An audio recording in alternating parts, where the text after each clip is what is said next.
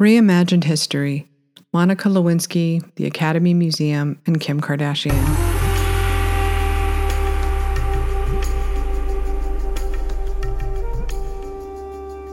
Probably every society goes through revisionist history. Usually, this happens gradually over time as stories become myths, which become legends. Truth or fiction, it doesn't really matter, does it?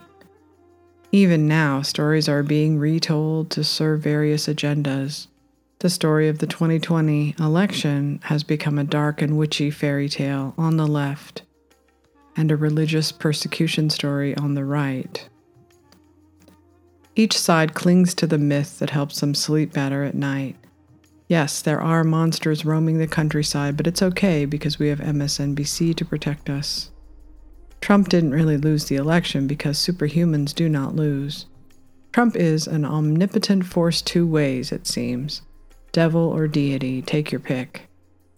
The truth is much less complicated, but it is risky to abandon the myths because the myths define us. There probably isn't a single event that can't be told a different way or from a different perspective. I often think of that one Quaker back in Salem who spent a year in jail to make sure the story of mass hysteria and hangings was told. The horrors of Salem are so much bigger and so much more terrifying that the kitschy way Salem is remembered as witch hats and broomsticks is misleading. These are stories of children being forced to condemn their parents as witches, poor women and their babies dying in prison, a man being crushed to death because he would not confess hangings that were applauded by the townspeople in the town square. Fear does strange things to us humans. Collective fear is unmanageable. The Monica Lewinsky myth is being retold because in the post Me Too era, even the die-hard Democrats have turned on the withering charmer. He isn't now an echo of JFK, whose romps with women were part of his legend at a time when men were applauded for their James Bond like sexual allure.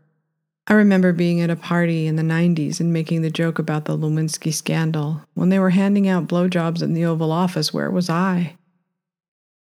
It wasn't much of a joke, but people did laugh. I suspect every single person at that dinner party now believes Clinton me tooed Monica or Monica me tooed Clinton.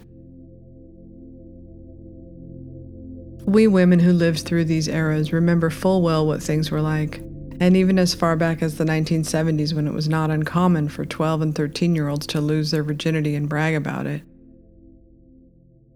Molestation was everywhere, hidden from view or barely noticed or addressed. Adulthood was cool, childhood wasn't. Not until the 1990s. Then those of us who grew up in the careless 70s began to notice that it was all bad, hardly any of it good no seatbelts, smoking at 10, smoking pot, watching porno, rated R movies. The parents who protected their kids tended to be conservatives who still went to church on Sundays. But kids on the left, we were raised like weeds. Some of us made it, some didn't. Then in the 90s, we all watched Oprah and went to therapy. Then we figured out that everything was bad. We vowed to raise our kids better. Monica was a kid of the 70s too, who grew up in the 90s to think it was cool to chase a married guy with seismic charisma. She famously flashed him her thong to show interest. And back then, wearing a thong was kind of risque. Not like now when everyone wears them. Poor Monica thought he was in love with her and that he would treat her well. She didn't realize that when she became a problem, she'd be tossed in the garbage. And trust me, as someone who knows all too well what it's like to get in the way of a man who is using you as a side piece, that doesn't feel good. To her credit, Monica doesn't entirely blame Predator Bill for the affair. But she does tell a big lie in the casting. Beanie Feldstein is no Monica Lewinsky. They wanted to look like Bill Clinton cornered a wallflower who isn't used to male attention, and while that might have been how Monica saw herself, that isn't how the world saw her then or now. She was vivacious and pin-up like in her beauty. Beanie Feldstein is pretty in a different way. There is no polite way to talk about the differences between the two women. It is a matter of taste, and the fact is, Monica was his taste, and Beanie Feldstein would have been easier to resist. Although I suspect that if she flashed her thong at Bill, he, he would have gone for it. It isn't much of an insult to Beanie Feldstein as it is a distortion by Monica to edge ever so slightly to the person she wants the public to think she was rather than the bubble headed girl she actually was. You see, the Me Too movement depends on one simple fact women are never to be held accountable, ever, for anything they do regarding sex. It is always the man's fault because men are predators and women are innocent. Always. To tell this story from the vantage point of now requires Monica be rewritten as Beanie Feldstein because that is the only way to see the power imbalance between the two.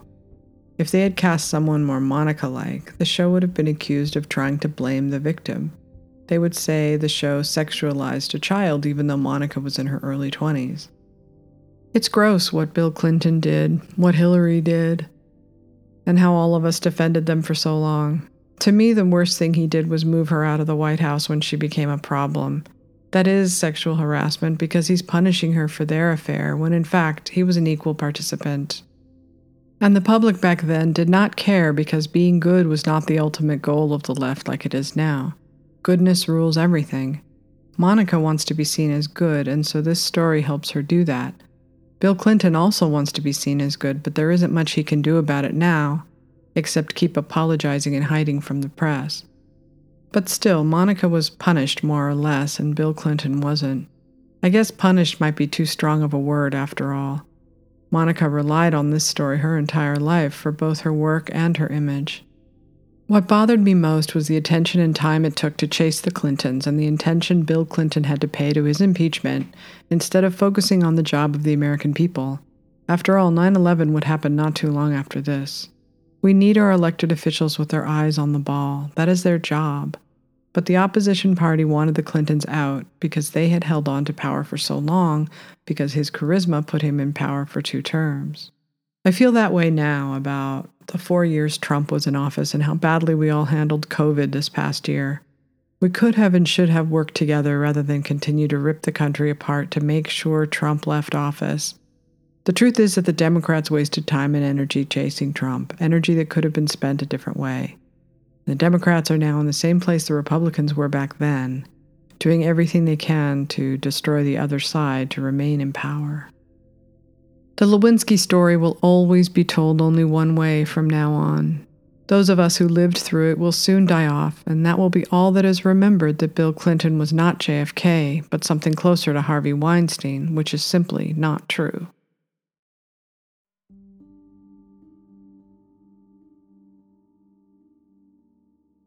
The Academy Museum is a beautiful lie. It is indeed beautiful, what the Academy wants to be. They, like all of Hollywood, all of science, all of the medical industrial complex, heck, even Nike and the NFL, have decided that their very existence is exemplary of white supremacy. And that their history, their achievements, their glory, and everything the public loves about them is not a source of pride, but a source of shame. White shame. Or, as we used to say in the 80s, white guilt. I didn't used to know what a self hating Jew was back when I first heard the term. I was in my 20s and a Woody Allen fan. I would hear that phrase a lot back then, along with white guilt. Now I know what a self hating Jew is. I know why they would be self hating. I guess it's similar to being called an Uncle Tom. It's about moving beyond your station, which is defined by your ethnicity, to join the ranks of the WASPs, white Anglo Saxon Protestants. Woody Allen was called a self hating Jew because his movies were, for a time, about escaping his own history and his own heritage, remaking himself as someone of that privileged white elite on the Upper East Side. Being Jewish in Hollywood was never all that popular when it came to whom they'd cast in movies, even if it was popular in who made those movies. The reason there were so few Jews in movies was probably baked in anti Semitism throughout the country, but it was also because the country was mostly white and mostly Christian. The market decided what got made and justified its white wall when it came to the Oscars.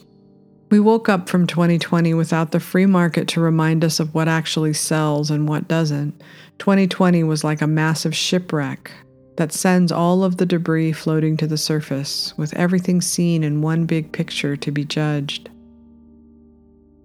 Just as the Titanic had lower and upper classes, how the rich survived and the poor didn't, the shipwreck tells the tale. There was no market.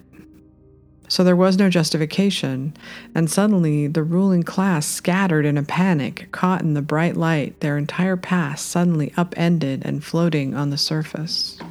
It did not go well. By the end of it, the Academy implemented an inclusion mandate to instruct production companies and creatives to make sure they hired BIPOC and women, at a time when there is some debate over what the word woman means at a time when there is some debate over what the word woman even means. My friends who crow at me about being a conservative apologist on abortion always say, Wait, you're defending the side that is robbing women of rights they've fought for over decades? I always think, but don't say, You mean birthing people?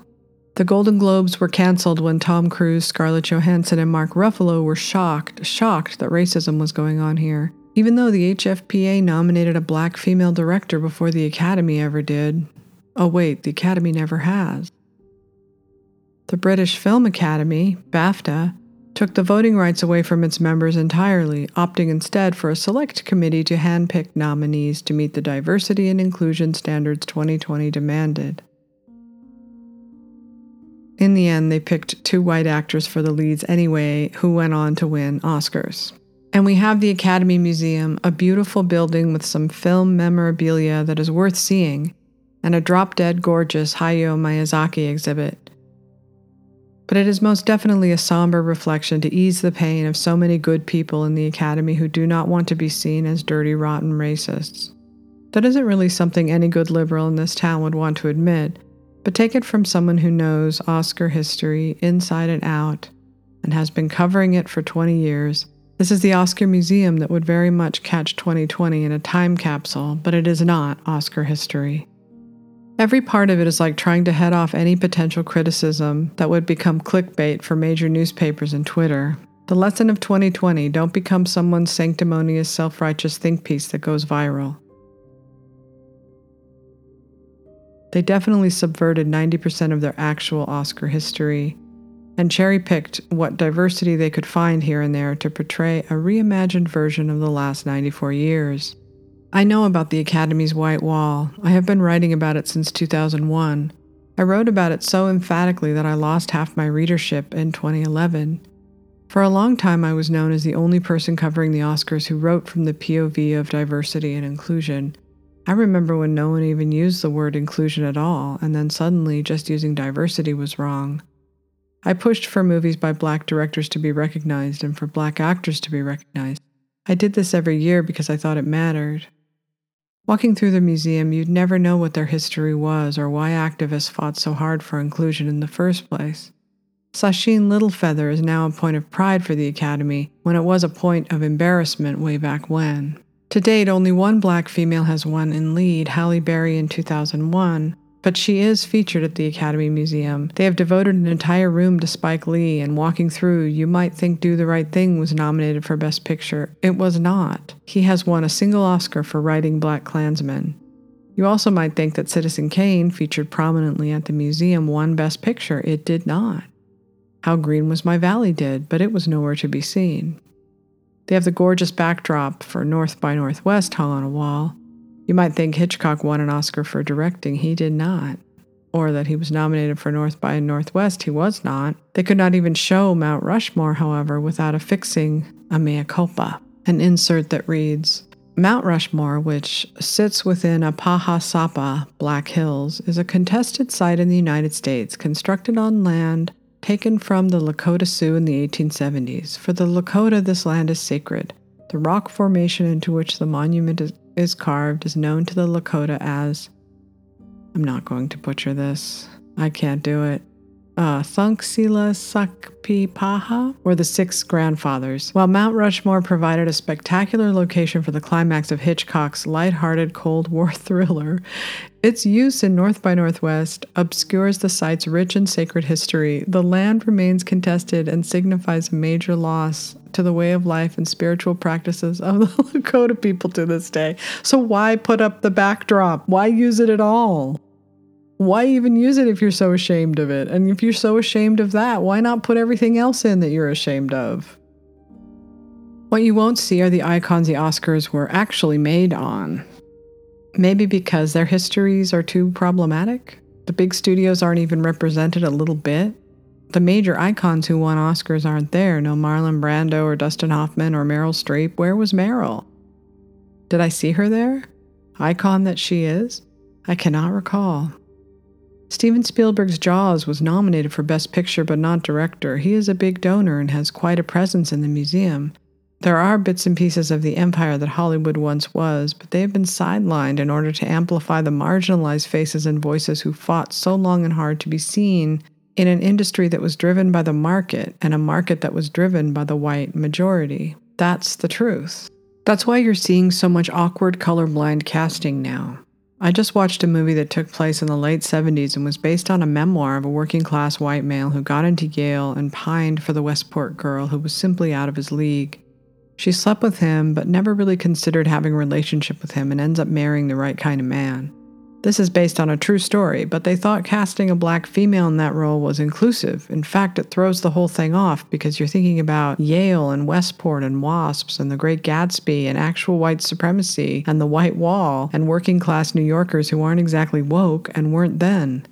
You can't just erase that history. That is what led to the activism now. Otherwise, there is no need for diversity and inclusion. But the point is to look good. That is what everyone in Hollywood and on the left wants more than anything. I felt a little funny walking around the museum, knowing everything I know about the Oscars.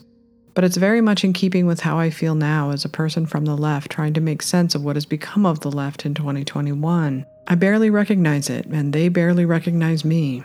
The good people of the left will love this museum. It is a monument to their new religion, after all, their utopia's screed writ large. That is who they will be going forward, and all they ever wanted to be looking backward. They are happy to have the heat of accountability taken off, even if it means sweeping everything under the rug for a time. Maybe someday it will all be told the good, the bad, and the ugly. But that day is not today, and that museum is not this one. I couldn't shake the feeling that I was walking through a graveyard. Here lies what Hollywood used to be once. Back when the box office still drove the money. Now it's all on streaming, so all that matters is subscription and algorithms. Now it's a story of its own to tell. And the left overall, once you gain control of the narrative, reality is whatever you say it is.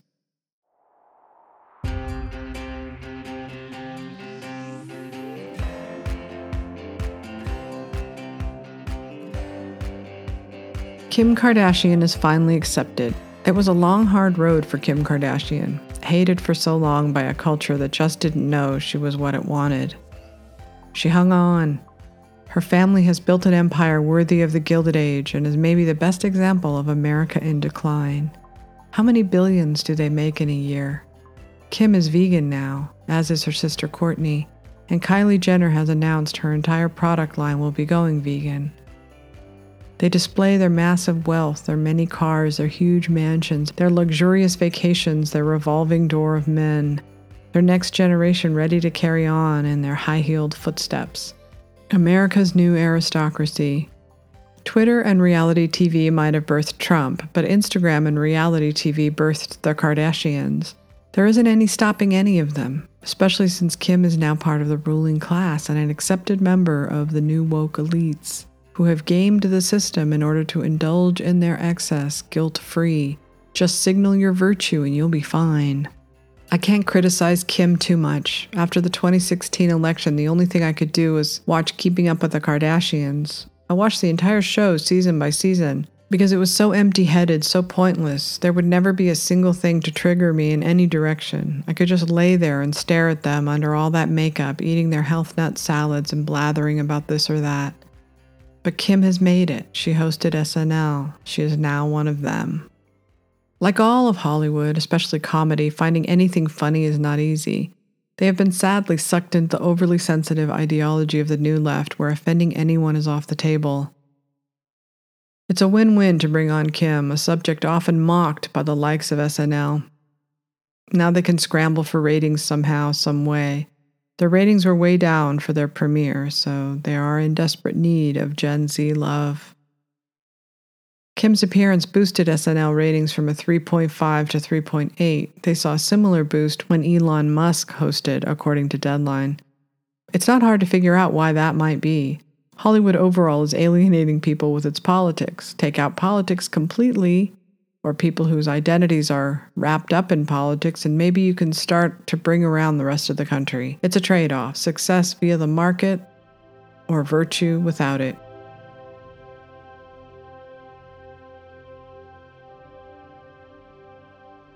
It's a beautiful thing, revisionist history. Gen Z would never know and will never know just how hated the Kardashians once were. They'll never know why anyone would care whether there was reality TV or not. The Kardashians aren't doing anything major corporations haven't been doing for decades selling beauty to women whose identities still depend on it. It's funny that in a time when gender is fluid and female sexuality is being purged from Hollywood action movies, the Kardashians wear their hyperextended curves with such pride, caked in layers of makeup, stuffed full of fillers and implants, so female it's practically visible from outer space. How do those kids make sense of all of it? The cameras everywhere, the social media personas, the millions of likes on pictures of them, the massive birthday and Christmas displays of their lives for Instagram. The balloons, the flowers, the private jets, the makeup tutorials, the closets, the playhouses, gobs and gobs of money and stuff. Kim can now sell her life story with pride about all that she's accomplished in the time she's been in the spotlight. She's finally gotten back her old body from before she had kids. She's working on her law degree and freeing people from prison.